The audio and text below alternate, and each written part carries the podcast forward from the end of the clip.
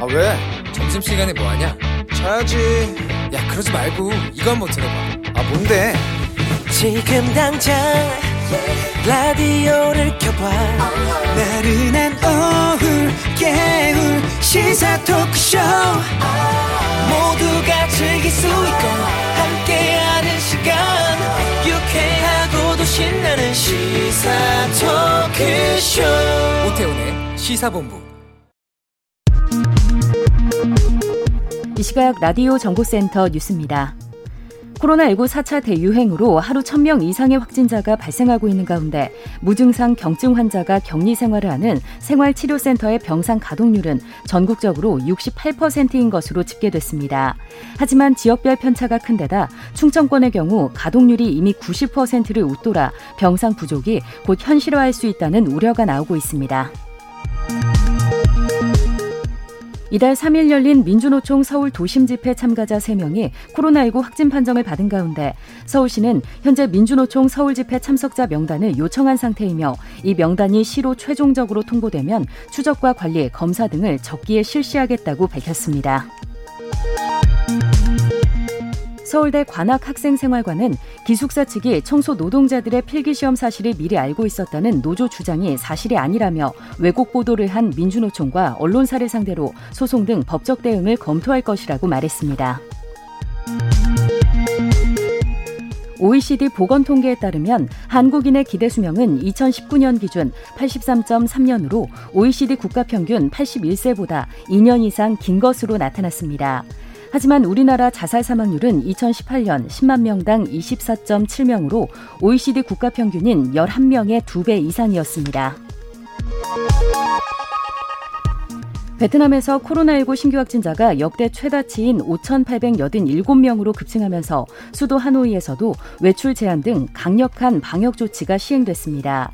베트남은 지난 4월 27일부터 시작된 4차 유행으로 지금까지 확진자 5만 2,164명이 발생했으며 이 중 219명이 숨졌습니다. 지금까지 라디오 정보센터 조진주였습니다.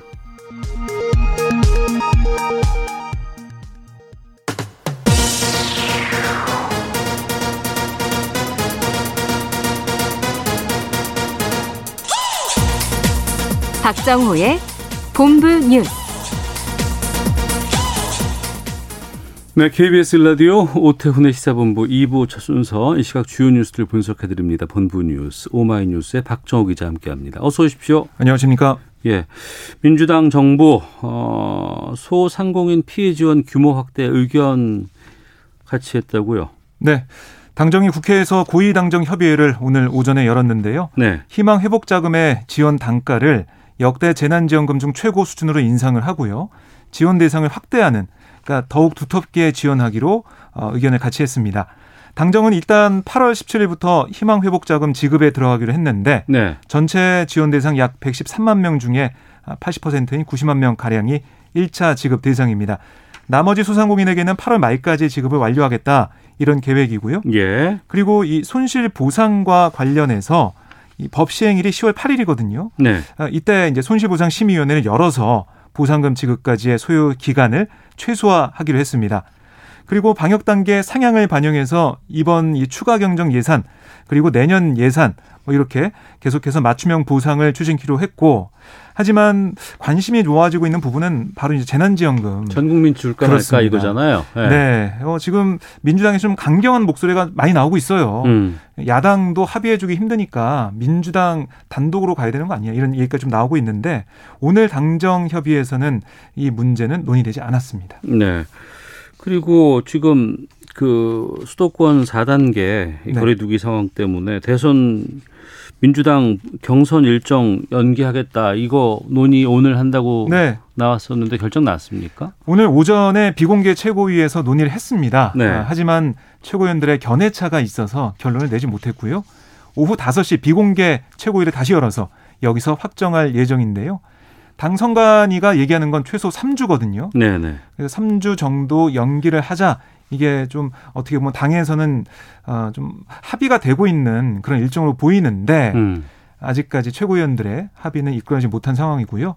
아, 오늘 결정을 좀 해야 혼선을 좀 줄일 수가 있기 때문에 어떻게든 뭐 이 전체가 다 합의하지 못하더라도 어, 이 최고위원들의 뭐 투표라든가 여러 가지 방법을 통해서 확정을 할 것으로 보입니다. 네. 후보들이 이미 얘기한 건 당의 결정을 따르겠다 이런 얘기를 많이 했거든요. 예. 아마 오늘 결정이 나면 후보들은 경선 연계에 대해서 뭐 불복이나 다른 목소리 없이 따라서 경선 연기에 함께할 것으로 보입니다. 연기는 하는데 얼마나 연기할지 네. 여기에 대해서는 논의가 필요하다는 거죠. 그렇습니다. 자 그리고 김동연 전 경제부총리도 대선 출마 시사했네요. 네, 김 전 부총리 오늘 라디오 인터뷰에서 34년간 공직에 몸담아 국가로부터 혜택을 받은 사람이 우리나라를 위해 해야 할 일이 있다면 몸을 던지는 건 당연한 도리다. 미래와 우리 국민을 위한 길이라면 여러 가지 마다하지 않고 헌신하는 게 도리다라고 밝혔는데요. 그러니까 잠재적 대권 주자로 거론되는 상황과 관련해서 정치 인문과 함께 대선 출마의 뜻을 좀 강하게 시사했다라고 볼 수가 있겠어요. 네. 김전 부총리는 어, 그럼 당신이 직접 나서서 그런 점을 실현해 보라고 시대가 요구한다면 자신의 던질 각오가 돼 있냐 이런 물음에 당연히 그렇게 해야 된다라고 대답을 했습니다. 그러니까 뭐 대선에 도전할 가능성 거의 굳혔다라고 볼 수가 있겠고요.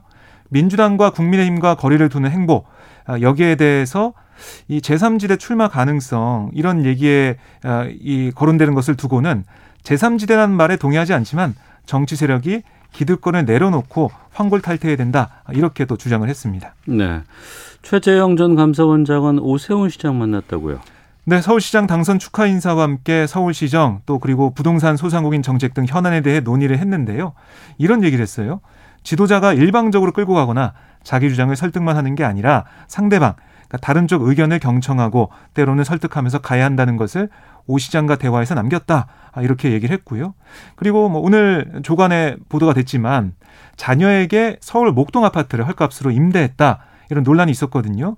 의혹 보도가 있었는데 여기에 대해 최 전 원장은 어, 이거는 공직자 재산 등록할 때 이미 검토를 끝낸 사안이다라고 해명을 했습니다. 보도에 따르면 최소 5억 이상 저렴하게 임대를 했다고 했는데 최 전 원장은 이게 갑자기 자신이 공간으로 입주하게 돼서 다른 사람에게 임대해줄 상황이 아니었다. 그래서 둘째 딸이 전세를 살 수 있게 어, 비워줄 수 있는 형편이 아니어서 제가 살던 집에 들어와 사는 게 어떻겠냐라는 상황이었고 그렇게 됐다는 거고요. 저렴한 이 부분은 어, 월세를 받아서 뭐 해결했다 이렇게 또 해명을 했습니다. 네.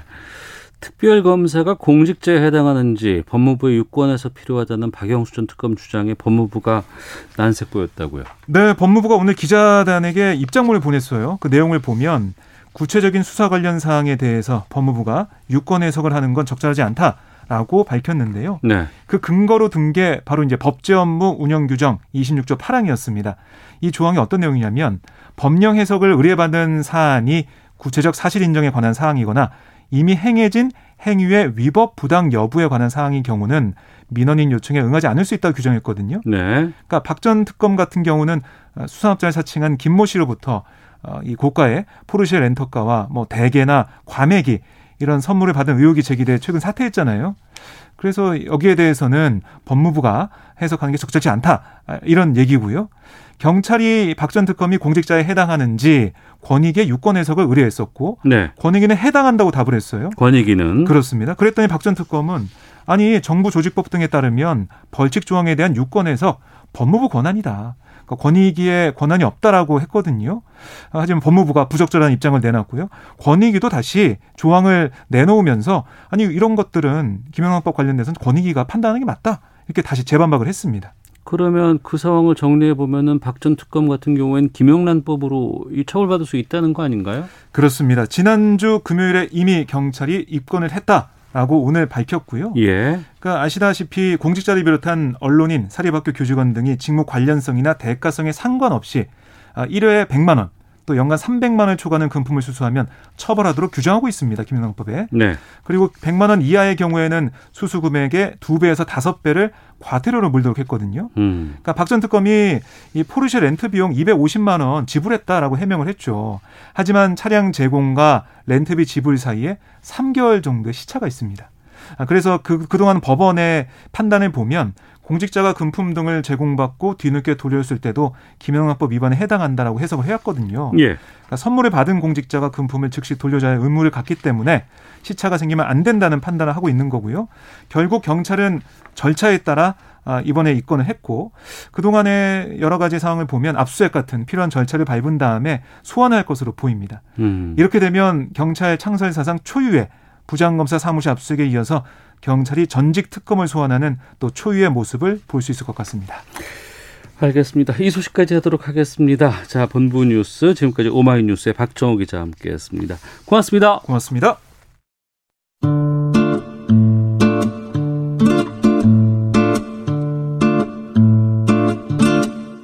오태훈의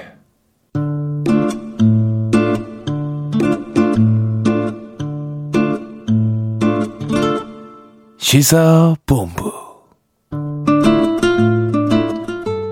네, 1시 11분 향하고 있습니다. 시사본부는 청취자 여러분들의 참여 기다리고 있습니다. 샵 9730으로 의견 보내주시면 되고요. 짧은 문자 50원, 긴 문자 100원, 어플리케이션 콩은 무료입니다. 팟캐스트와 콩, KBS 홈페이지를 통해서 다시 들으실 수 있고 또 콩에서 일라디오를 보이는 라디오로 만나실 수 있습니다. 어, 콩앱 보시면 일라디오 채널 화면 하단에 캠코더 마크 있고 보이는 라디오라고 어, 또 항목이 있거든요. 이거 누르시면 영상으로도 확인하실 수 있습니다. 물론 유튜브를 통해서도 만나실 수 있습니다. 주말 동안의 정치 이슈를 정리하고 이번 주에 가장 눈여겨볼 소식들 살펴보는 시간입니다. 시사 구말리 문화일보의 이현종 논설위원 나오셨습니다. 안녕하십니까? 네, 안녕하세요. 네, 김보엽 기자 함께합니다. 안녕하십니까? 안녕하십니까? 예. 도쿄 올림픽이 이번 주 금요일에 개막을 합니다. 예, 나흘 앞으로 다가왔고 원래 올림픽 한다 그러면은 뭐 외국 정상들도 많이 오기도 하고 그렇죠. 네. 어, 분위기 좋은 평화 올림픽 하겠다 다 그랬는데 이번 올림픽은 어, 정말 뭐 말도 많고 탈도 많고 참 정말 힘듭니다. 네. 이런 상황에서 한일 갈등이 더해지는 모양새가 또 벌어지고 말았는데 주한 일본 공사라는 사람이 문재인 대통령과 관련해서 부적절한 표현을 그것도 기자 앞에서 썼다고 네. 해요. 이 일본 공사이면 외교관이잖아요. 그렇죠. 이런 이런 말을 할 수 있을까요? 이거?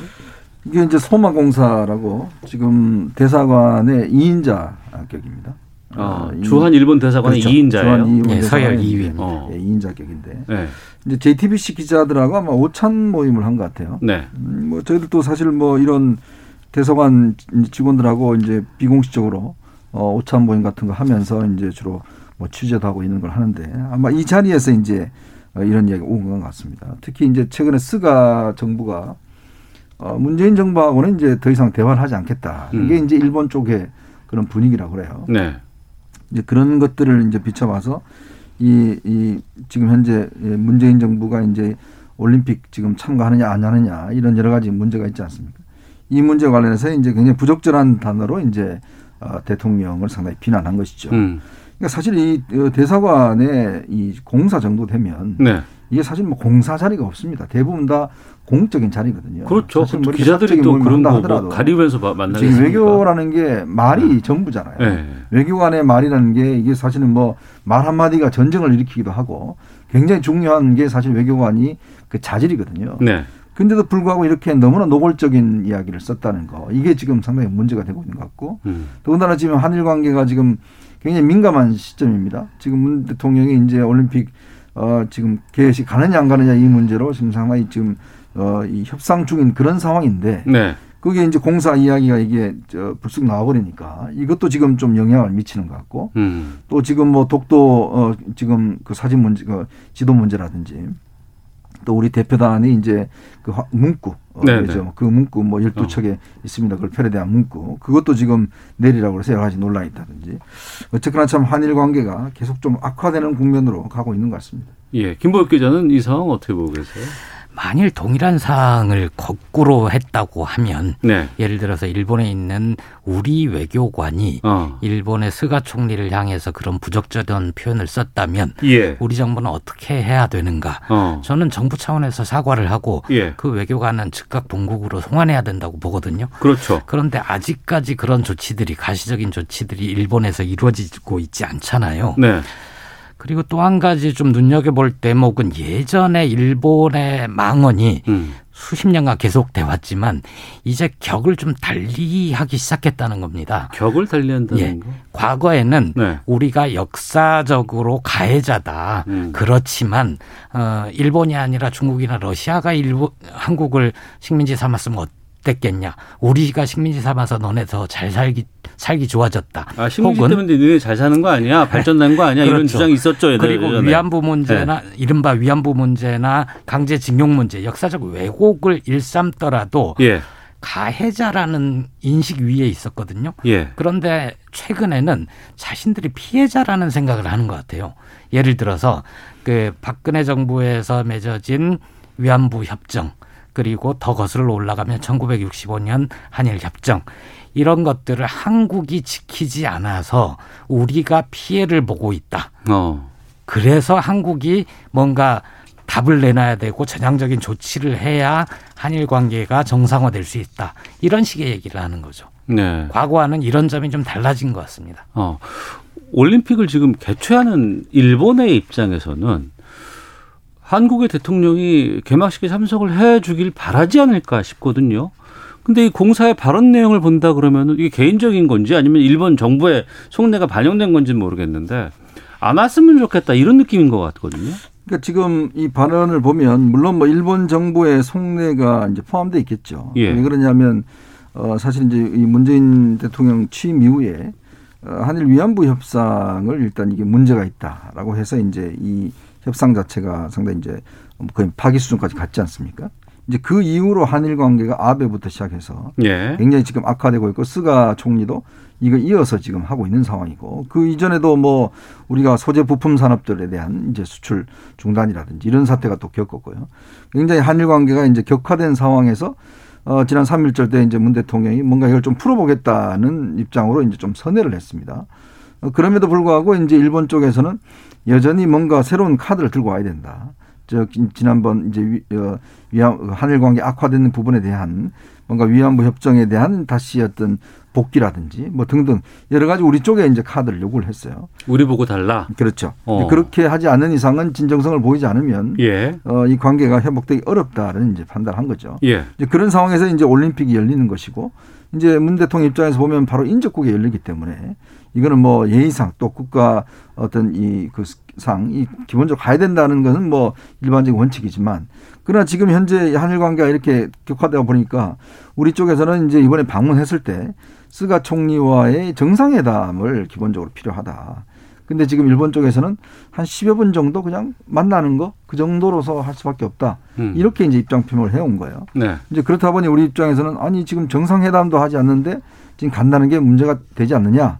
이래서 지금 현재 그 교섭 중에 있으면서 아마 이제 우리 정부 쪽에서는 큰 틀에서는 일단 참가하는 쪽으로 일단 가닥을 잡긴 잡은 것 같습니다. 네. 근데 이제 지금 막판에 요 문제가 생기면서 이 그 여기 나왔던 이제 이 소마 공사의 신분 문제, 그러니까 어떤 면에서 경질한다든지 뭐 등등 이런 가시적인 조치를 지금 빨리 취하라는 것이고 음. 그거를 어떤 된다고 한다면 아마 문 대통령은 내일쯤 어, 올림픽 개막식 참석을 이제 발표할 것 같은데 아마 이제 오늘 내일이 좀 상당히 고비가 되는 것 같습니다.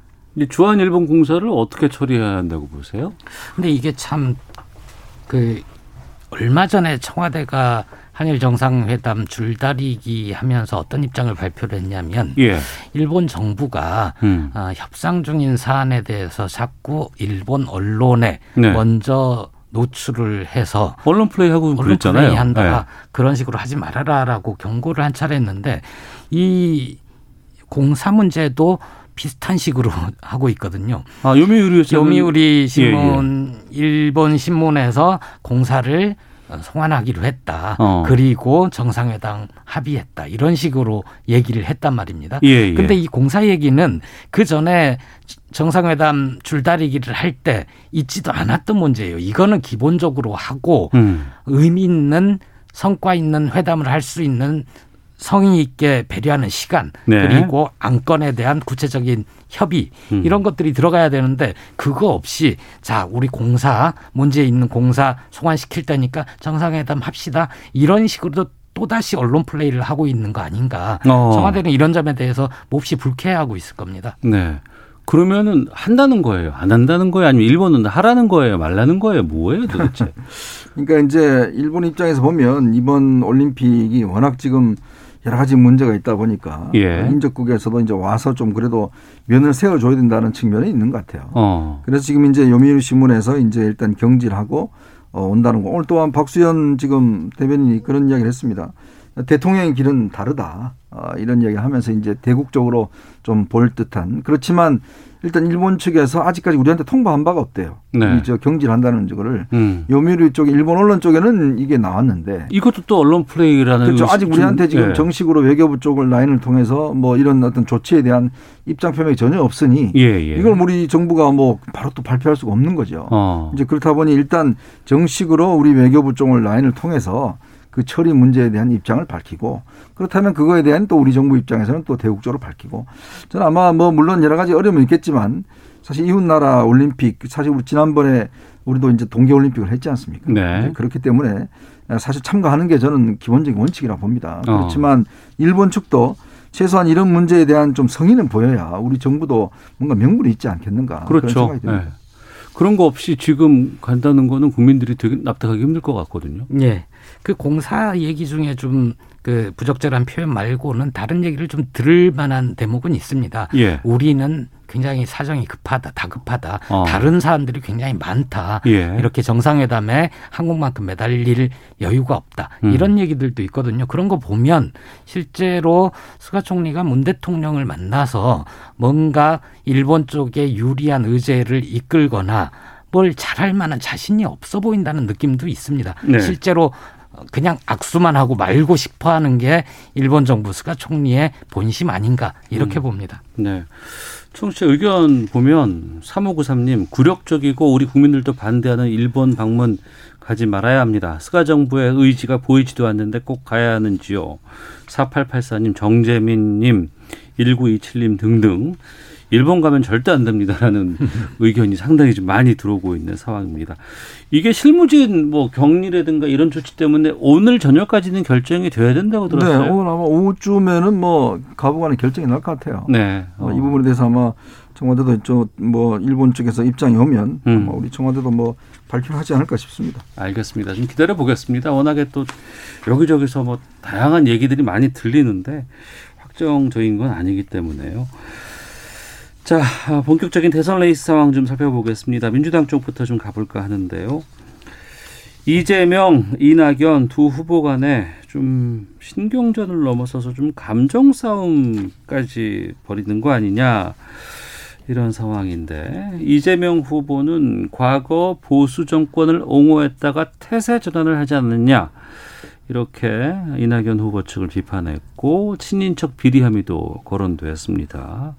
이낙연 후보 측은 경기도 유관단체 고위 임원이 네거티브 작전을 했다 이렇게 반격에 나서기도 했는데 이 상황들 김보엽 기자님 좀 어떻게 보고 계시는지 좀 여쭙겠습니다.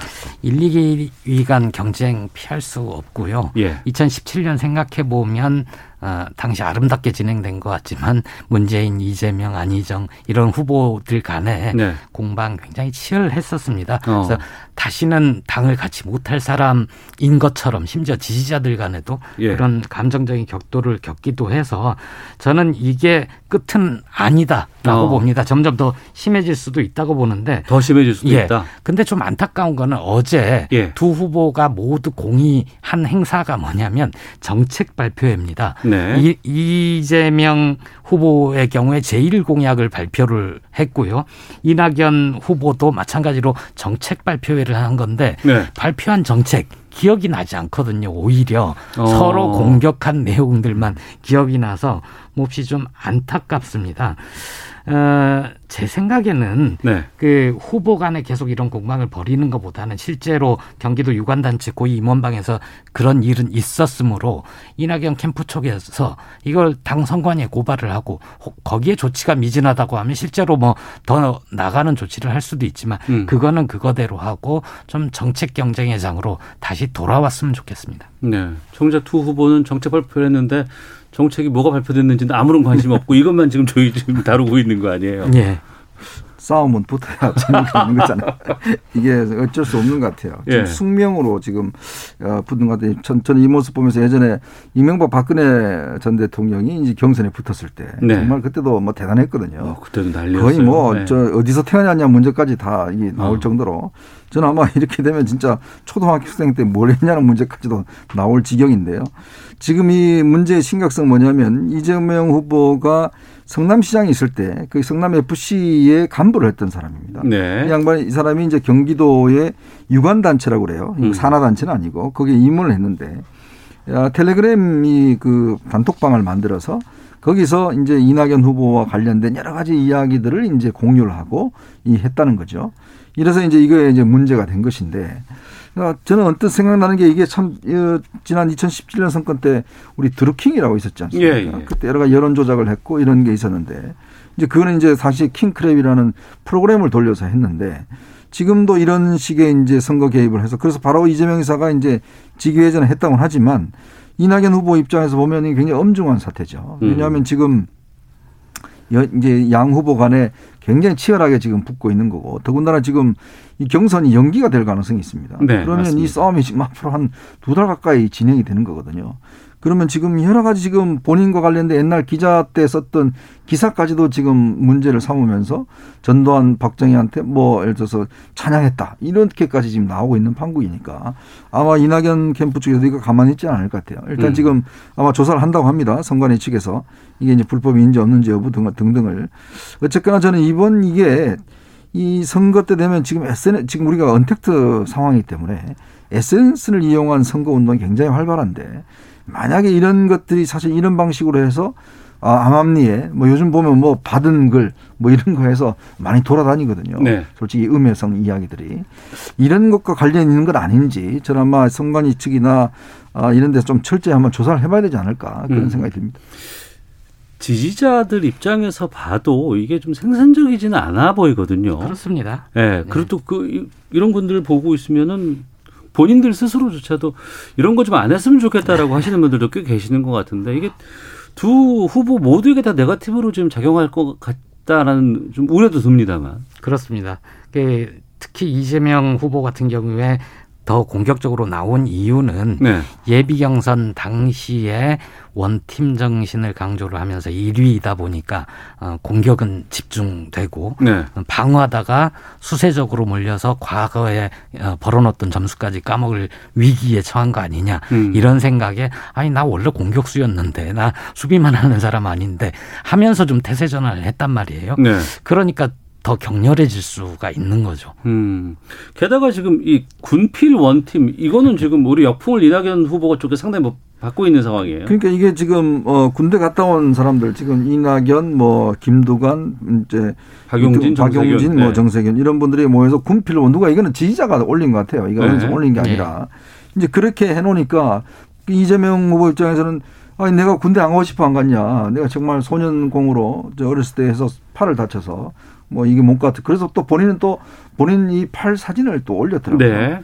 참이 그 자체도 저거 할 뿐더러 저는 이재명 사이트 대응도 음. 솔직히 좀 그렇다 이 생각이 드는 게 이게 지금 지난번 바지 발언에 이어서 이번에 또 본인이 사진을 그러니까 신체 일부를 찍어서 이렇게 올리는 것 자체가 그냥 말로 해도 되지 않습니까? 이거는 뭐 어. 왜냐하면 이재명 지사가 사실은 군대 안 갔다 온 그거 소년공 이야기라는 거는 웬만한 국민들은 다 알거든요. 그 충분히 말로 해도 되는 문제를 이렇게 직접 사진까지 찍어서 올리고 이런 걸 음. 보면 이게 이제 점점 이 게이지 수 이제 뭐냐 이 분노 게이지가 높아져 가는 거예요. 그러니까 서로 어떤 면에서 보면 지난번 경선도 그랬지만 어 그래 나도 나 뭐 적극 대응하겠다 이런 방식으로 가버리면 음. 이게 굉장히 어떤 통제할 수 없는 지경으로 가버려요. 네. 그러니까 말로 말로 하면 안 믿으니까 그러는 것 같은데요.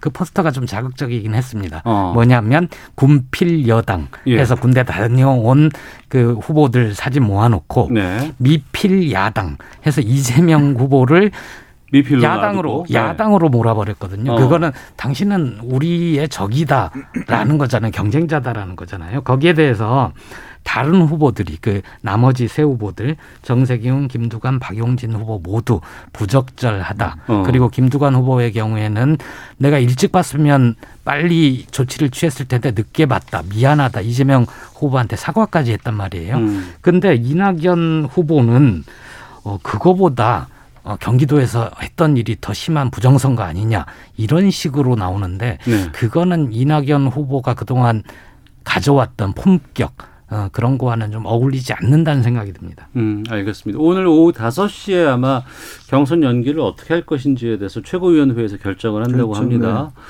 여기서 뭐 3주가 될지 아니면 그보다 더 길어질지 모르겠습니다. 결정이 나면 또 그 이후에 이 파장들은 계속해서 좀 연장이 되지 않을까 싶네요. 그러니까 이게 지금 뭐 이낙연 후보 측에서는 한편으로 보면 지금 본인 또 상승세잖아요. 어, 그렇죠. 근데 이게 또 기간이 늘어지면 이게 유불리라는 게 어. 지금 일단 저 이재명 후보 입장에서 보면 아, 기간이 늘어지는 걸 일단 어느 정도 이제 좀 방어할 수 있는 시간도 보는 거고 근데 지금 이낙연 후보 입장에서는 상승세인데 자칫하면 또 이 상세가 끊길 수도 있으니까 음. 이게 참 애매하게 예전 모습하고 지금 또 이 연기론에 대한 이해관계하고 상당히 다른 측면도 있는 것 같습니다. 한 주한 한 주가 정말 살얼음을 걷는 듯한 느낌인 것 같습니다.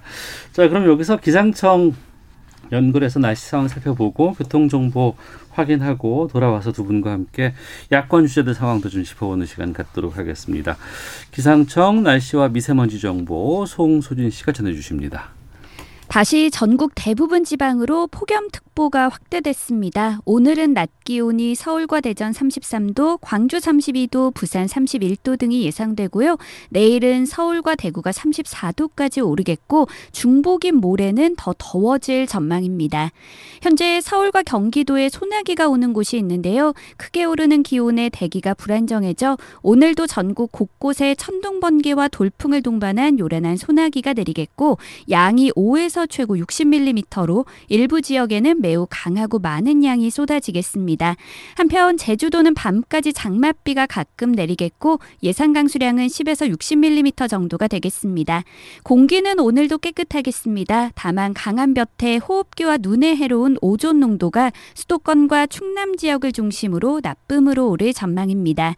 현재 서울의 기온은 30도입니다. 날씨와 미세먼지 정보였습니다. 이어서 이 시각 교통 상황을 KBS 교통정보 교통정보센터 공인혜 씨가 전해드립니다.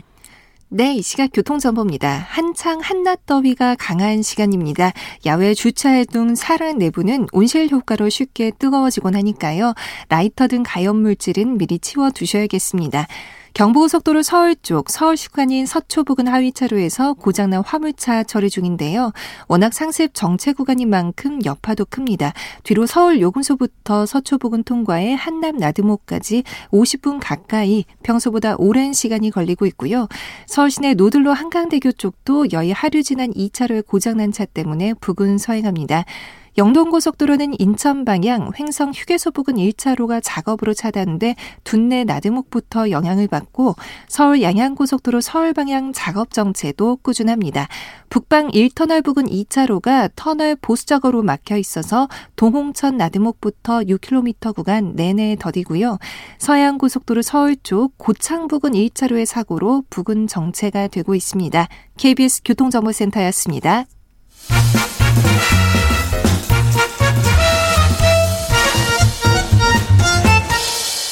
오태훈의 시사본부. 네, 시사본부 시사고말리 돌아왔습니다. 김보엽 기자, 이현정 논설위원 두 분과 함께 말씀 나누고 있는데요. 야권 주작도 쪽도 좀 보겠습니다. 어, 윤석열 전 총장은 여권의 심장이라고 할 수 있는 광주를 찾아서 5.18 민주묘지에 참배를 했습니다. 김의겸 의원이 SNS에 전두환 사형 구형은 가짜 무용담이다 이렇게 공개 저격하기도 했고 지금 윤석열 전 총장에 대한 여러 가지 상황들이 좀 뉴스가 꽤 많습니다. 어떻게 보고 계신지부터 좀 여쭤보도록 하겠습니다. 김보 기자, 지금 윤석열 총장은 어떤 상황 같으세요? 아, 그, 그거 먼저 말씀드리면, 예. 어, 전두환 사형 구형은 가짜 무용담이다. 이거 좀 사실과 해석이 혼재돼 있는 것 같습니다. 어, 떤 우선 사실관계만 보면, 네. 당시에 모의 재판 같은 게 열렸고, 음. 그 법대 학생이었던 윤석열이 전두환에게 중형을 구형한 건 사실입니다. 네. 그런데 시점이 이게 5.18 민주화 운동 뒤가 아니고 음. 전이었고요. 그때는 서울의 봄 뭐 이런 식으로 표현이 되는 80년 정... 이전에 예예. 예. 예, 예. 아니 80년 5월 이전입니다. 음. 그 그러므로 그 그 당시에는 분위기가 막 민주화되는 분위기였고 마치 1987년 민주화 항쟁 때처럼 아, 분위기가 험악할 때 한 것은 분위기 아니고 험악한 때가 아니라 누구든지 거침없이 얘기할 수 있는 상황이었다. 예. 이런 거고요.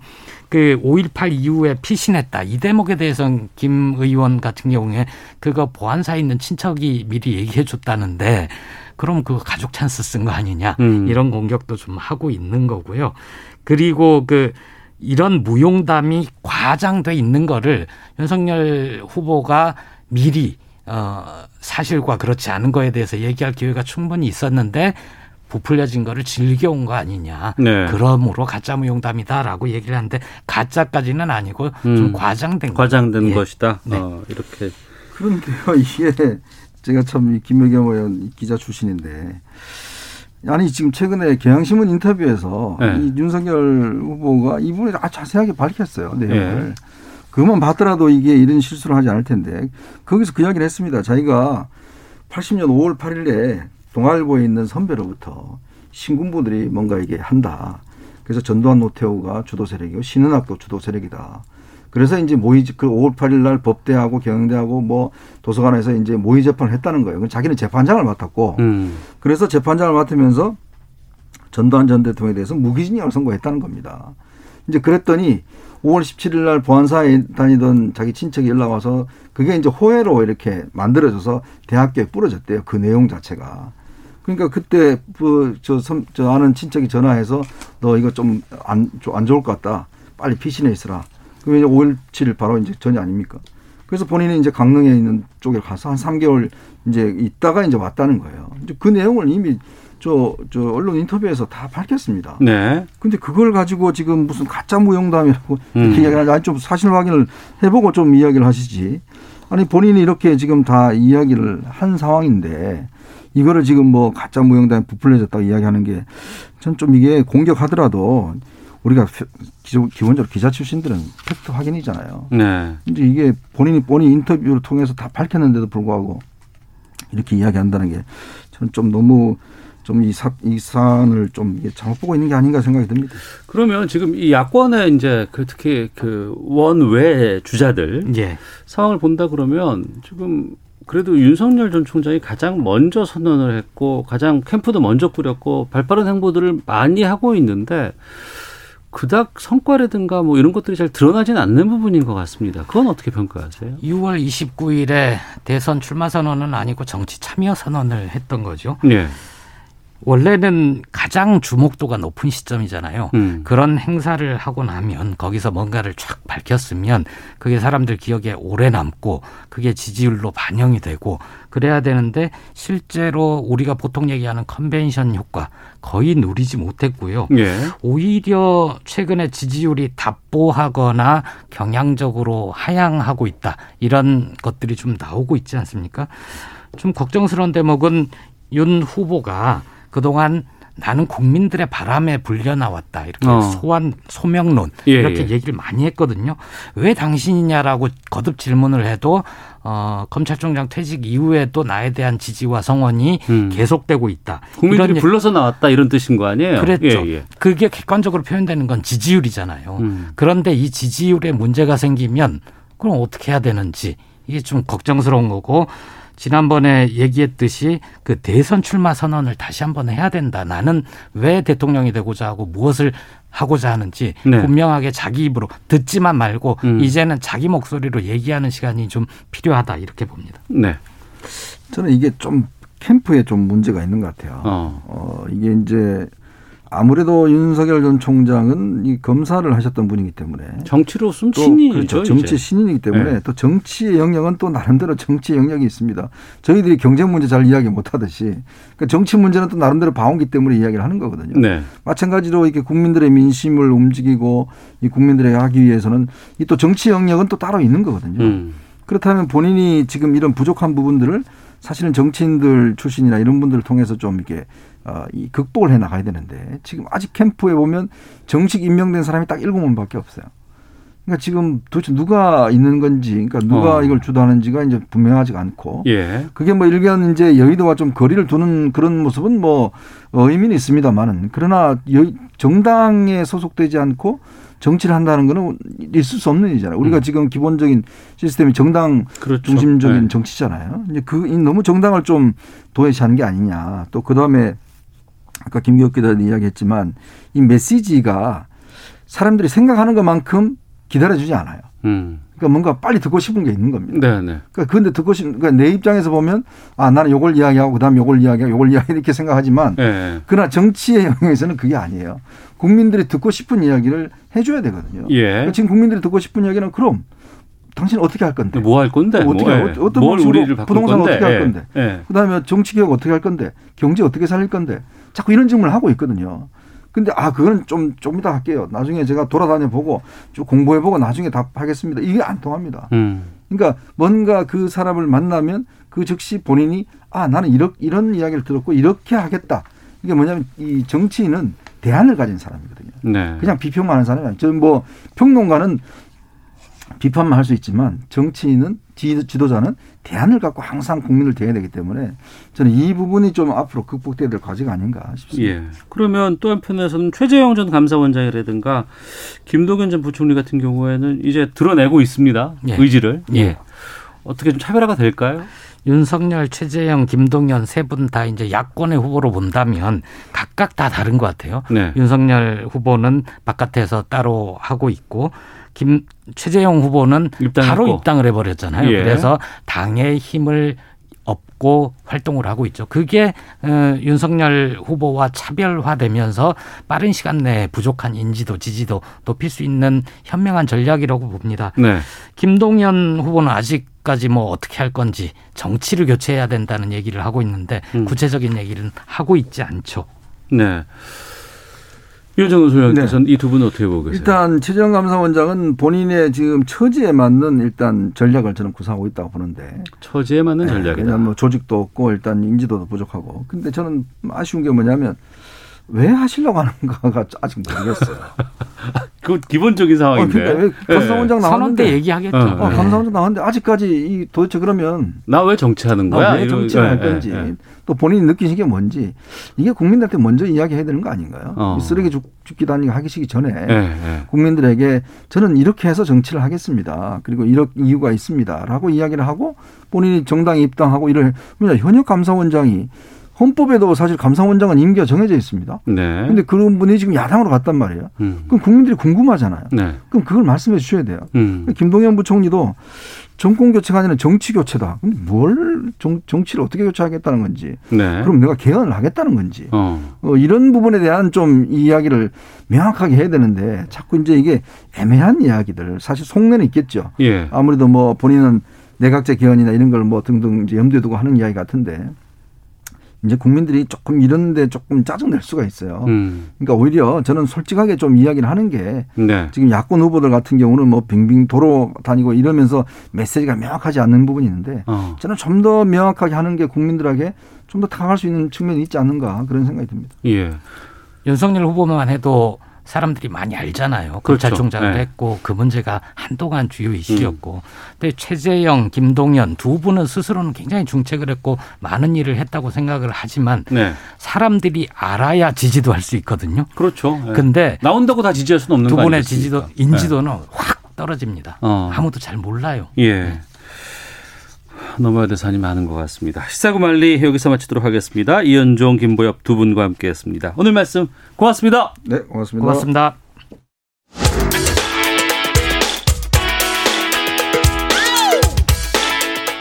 오태훈의 시사본부는 여러분의 소중한 의견을 기다립니다.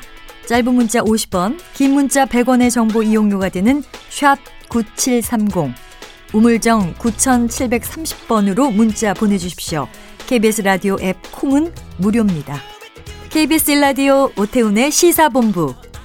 지금 여러분은 대한민국 라디오 유일의 점심 시사 프로그램을 듣고 계십니다. 네, 전 세계 지구촌에서 벌어지는 생생한 국제 뉴스를 모아서 살펴보는 시간입니다. 어, 국제 뉴스 문희정 평론가 연결하겠습니다. 안녕하십니까? 네, 안녕하세요. 예. 유럽 상황들 우리가 코로나 소식만 좀 많이 접했었는데 지금 서유럽에서 100년 만에 폭우가 쏟아졌고 독일의 피해가 상당히 크다는 보도가 나오고 있습니다. 어떤 상황이랍니까? 네, 지난 14일부터 24시간 동안 한 달 강수량에 맞먹는 물폭탄이 쏟아진 건데요. 이 독일 서부와 벨기에, 네덜란드 접경 지역을 강타한 폭우와 홍수로 현재까지 독일에서만 156명이 숨지고 벨기에에서는 27명이 사망을 했습니다. 그리고 이제 파악된 사람만 이제 부상자가 670명인데 네. 문제는 일부 지역에서 통신이 끊겼기 때문에 수백 명이 실종이 되거나 연락이 닿지 않는 상황이어서 아마도 사상자는 더 늘어나지 않겠느냐 이런 얘기들이 나오고 있고요. 아니 하루 동안에 비가 내렸는데 이렇게 많은 사상자가 났다고요? 네, 왜냐하면은 사실 이 독일의 이 지역이 특별히 강수량이 많은 곳이 아닙니다. 그러다 음. 보니까 어, 이 우리처럼 사실 비가 많이 오는 부분에 대해서 대비가 전혀 되어 있지 않았기 때문에 사실은 생각지도 못한 어, 자연 재해를 당했다. 우리가 뭐 이렇게 큰 지진을 당한 것처럼 네. 여기는 마치 물폭탄이 그런 느낌으로 다가왔다라는 거죠. 어. 그러니까 전혀 이런 부분에 대해서 어떤 경험도 없었고 대비 자체가 없었다라고 보시면 될 것 같고요. 예. 그러다 보니까 이제 댐이 붕괴하는 일도 있었고요. 어, 그 댐 하류에 살고 있는 많은 사람들이 대피를 하는 상황도 펼쳐졌었고 아직까지도 이제 전화와 전 그러니까 통신망 전기 이런 것들이 전혀 복구가 되지 않은 지역도 많고 네. 심지어 물이 전혀 빠지지 않아서 수위가 굉장히 높기 때문에 어. 어, 구조대가 진입할 수 없는 곳도 있다고 합니다. 네. 근데 이게 독일만 이런 게 아니고 네덜란드에서도 지금 강물이 폭우로 범람하면서 도로까지 침수가 됐다라고 얘기를 하거든요. 수만 명의 주민이 대피를 하고 구조대가 비상 경계 태세를 유지했습니다. 그 외에도 룩셈부르크, 스위스, 영국, 오스트리아에서도 지금 폭우로 인한 피해가 발생을 했는데요. 현재 피해 지역에서는 주민 구조를 비롯해서 실종자를 찾기 위한 수색과 시설 복구 작업이 계속되고 있다고 합니다. 네. 뭐 독일, 뭐 네덜란드, 벨기에 이런 나라에서 물난리가 났다는 게 좀 쉽게 납득이 되질 않고. 네네. 그만큼 그뭐 그동안 비가 많이 안 온 지역이라서 대비가 좀 늦었다라고도 말씀해 주셨는데 구체적인 이 피해에 대한 원인 같은 것들은 좀 나오고 있어요? 일단 기상학자들은 베른트라는 저기압대가 독일의 북쪽과 동쪽을 향해서 뜨겁고 습한 기준의 공기를 가져왔고 이 공기가 또 고기압 지대 사이에 끼어서 이동하지 못하면서 폭우가 내렸다 이런 분석을 내놓고 있는데 네. 사실 이제 많은 독일 언론들은 100년 만에 폭우라고 일제히 보도를 하면서 기후 변화를 원인으로 지목을 했습니다. 최근 우리나라에서도 왜 일시적으로 짧은 시간에 비가 확 내렸다가 그치는 이런 일들 겪고 있지 않습니까? 그렇죠. 예. 그게 사실은 원래는 우리나라에서 없던 현상인데 최근에 생긴 거거든요. 그렇죠. 그래서 이 전문가들은 이런 기후 변화에 따라서 폭우가 늘고 대홍수가 발생을 하고 있다면서 이게 이제 점점 뉴노멀이 되고 있다 이렇게까지 이야기를 하고 있습니다. 음. 그런데 지금 서유럽뿐만 아니라 전 세계적으로 극한의 폭염과 폭우, 초대형 산불과 같은 현상이 동시다발적으로 발생을 하고 있는데요. 네. 미국과 캐나다에서는 지금 몇째 산불이 계속이 되고 또 폭염으로 수백 명이 돌연사하는 상황이고요. 또 상대적으로 낮은 온도를 기록하던 러시아에서도 34도가 넘는 고온은 물론이고요. 시베리아 동부 층이 녹으면서 산불이 발생을 하기도 하고 또 기반이 약화되면서 가스가 누출되는 사고가 발생하는 등 각종 문제가 생기고 있는 상황입니다. 네. 코로나 때문에 지구촌이 몸살을 앓고 있습니다만 이것뿐만 아니라 지금 기후 위기 또 이 기후에 대한 여러 가지 경고들 이런 것들이 우리에게 또 언제까지 계속될지는 좀 걱정이네요. 네네. 기후 재앙의 상황이 아닌가 싶은 생각인데 알겠습니다. 우리도 좀 준비를 하고 대비를 해야 될 것 같고요. 또 지금 아프가니스탄 쪽으로 가보겠습니다. 미군 철수가 한창이라고 하는데 아프가니스탄 탈레반의 정권 탈환이 시간 문제라는 얘기가 나오고 있다고 하는데 어떤 상황입니까? 네, 네, 지난 4월에 조 바이든 미국 대통령이 9월 11일까지 아프가니스탄에서 모든 미군을 철수시키겠다고 발표를 했죠. 예. 근데 일단 미국 측의 철군 발표 직후부터 아프간의 불안과 혼란은 커지기 시작했습니다. 사실은 지난해부터 이제 평화협상이 진행이 되면서 그 와중에 간간히 테러는 일어났었는데 미군 철수가 가시화되자마자 지금 아프간 전체가 거의 공포에 휩싸여 있다라고 보시면 되는데 미군 작전에 동참을 했던 아프간 현지인들에 대한 탈레반의 테러도 급증을 했고요. 네. 그러다 보니까 이제 이들은 미국 측의 신변 보호와 함께 특별 비자 발급을 촉구를 하고 있는 상황인데 이 숫자가 좀 많습니다. 만 명이 넘어갑니다. 그래서 어. 미국 입장에서는 우리가 다 책임질 수 없다라고 얘기가 나오고 이들을 향한 테러는 계속해서 벌어지고 있고 이런 상황이고요. 예. 바이든 대통령이 게다가 최근에 뭐라고까지 얘기를 했냐면 미군이 아프간에 간 것은 국가 건설을 위한 것이 아니라 빈 라덴 제거와 알카이다 무력화였으며 이 두 가지 목표를 모두 달성했다. 네. 그래서 더 이상 아프간에서 할 수 있는 게 없다라고 얘기를 했거든요. 이건 무슨 얘기냐? 아프간의 혼란은 니네들 스스로 해결해야 될 문제지 더 이상 미군이 책임져줄 문제가 아니라고 선을 그어버린 겁니다. 네. 게다가 미군이 아프간 정부 측에 알리지도 않고 최대 군사 거점이었던 바그람 공군 기지에서 야밤도주도 철수를 했거든요. 어. 지금 미군은 발대기에만 급급하고 있는 상황에서 탈레반은 말 그대로 더 어, 가열차게 지금 공격을 해 들어가고 있는 겁니다. 어, 이런 상황에서 아프간 정부군은 아예 그 본격적인 전투를 벌이지도 않은 상황에서 미리 항복을 선언하거나 네. 또는 도망치는 등 전의를 상실했다는 얘기도 흘러나오고 있고요. 공습이라든지 이런 공식적인 미군 작전이 중단이 되면서 탈레반이 대규모 병력과 보급 물자를 모으고 이 정부 장악 지역을 차지해 나가고 있는 가운데 현재 아프간 국토의 85%를 장악했다. 이렇게 탈레반이 주장을 하고 있습니다. 그리고 지난 4월에 중단됐던 그 아프간 정부와 탈레반 사이의 통화 협상이 최근 카타르 도하에서 재개됐다라는 소식도 나오고 있는데요. 이 부분에 사실은 많은 사람들이 별 기대를 걸고 있지는 않습니다. 어차피 이 합의가 이루어졌다 하더라도 네. 탈레반은 어떤 식으로든 이 정권을 탈취하기 위해서 수단과 방법을 가리지 않을 거기 때문입니다. 어. 그러니까 이제 미국 측에서 오랫동안 이 아프간 쪽에 관여를 해왔기 때문에 아프간 국민들 같은 경우에서도 절반은 뭐 미국 쪽에 좀 이렇게 줄을 댄 분도 있을 거고 절반은 뭐 탈레반 쪽에 이렇게 돼 있을 것 같은데 미군이 빠진다고 하니까 이 탈레반에 대한 공포감을 갖고 있는 아프간 주민들도 꽤 될 것 같아요. 네, 이게 사실 탈레반 워낙 이름은 많이 들어보셨을 것 같은데 어느 정도인지는 상상 못하셨 못하실 것 같아요. 그러니까 사실 탈레반이 정권을 장악하기 전에 아프가니스탄은 상당히 서구화되고 어, 말 그대로 개방적인 나라였거든요. 예. 그러니까 이슬람 국가여도 서구인들처럼 옷을 입고 여성들이 교육을 다 받고 사회생활을 다 하던 나라였습니다. 네. 그런데 탈레반이 1996년에 아프간 정국토의 약 90%를 장악하면서 정권을 수립하거든요. 음. 그리고 2001년 10월에 미군이 침공하기 전까지 이슬람 통일권 통치를 했는데 그러니까 극단적인 이슬람 샤리아법에 의해서 여라, 여, 여자 어린이의 교육이 금지가 됩니다. 그리고 텔레비전, 음악, 영화는 모두 다 금지가 됐습니다. 그리고 남성은 턱수염, 여성은 부르카 착용을 의무화했습니다. 네. 또 범죄자에 대해서는 공개 처형을 하고요. 사지를 절단하는 등 인권이 전혀 보장되지 않는 말 그대로 공포 정치를 했던 정권이 바로 이 탈레반들입니다. 네. 그래서 사실은 이 탈레반이 정권을 잡고 있는 동안 아프간 사람들의 삶은 말 그대로 체보를 했다라고 얘기를 할수 있고 억압을 당했다라고 할 수 있는데요.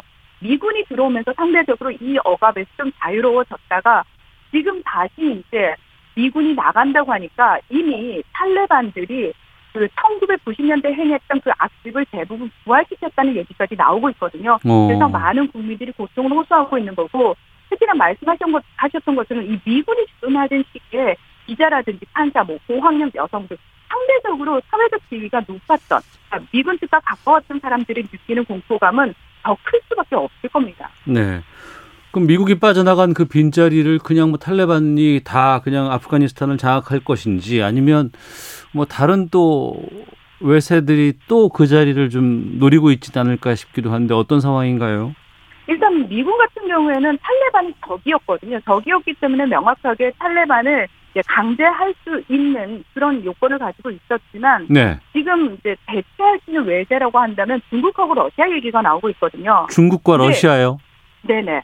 근데 중국하고 러시아 입장에서는 사실 탈레반이 적이 아닙니다. 어. 무슨 얘기냐면 어이 세템이라는 이슬람 교도들에 의한 어떤 그 공격을 걱정하고 있는 러시아 입장에서는 같은 무슬림인 탈레반을 잘 관리해가지고 러시아 쪽으로 피해만 안 오게끔 네. 관리하면 되는 수준이고요. 어. 중국 역시 사실 신장 위구르 지역하고 이 아프가니스탄이 국경이 붙어 있거든요. 예. 그러다 보니까 신장 위구르족들이 탈레반들하고 결합해가지고 테러를 일으킨다거나 또는 중, 그 중국 국내에 혼란을 부추기는 부분을 차단을 하면 되는 거거든요. 음. 탈레반이 앞선 내에서 어떤 포갑 정치를 하든지 이거는 러시아하고 중국의 관심사가 아닙니다.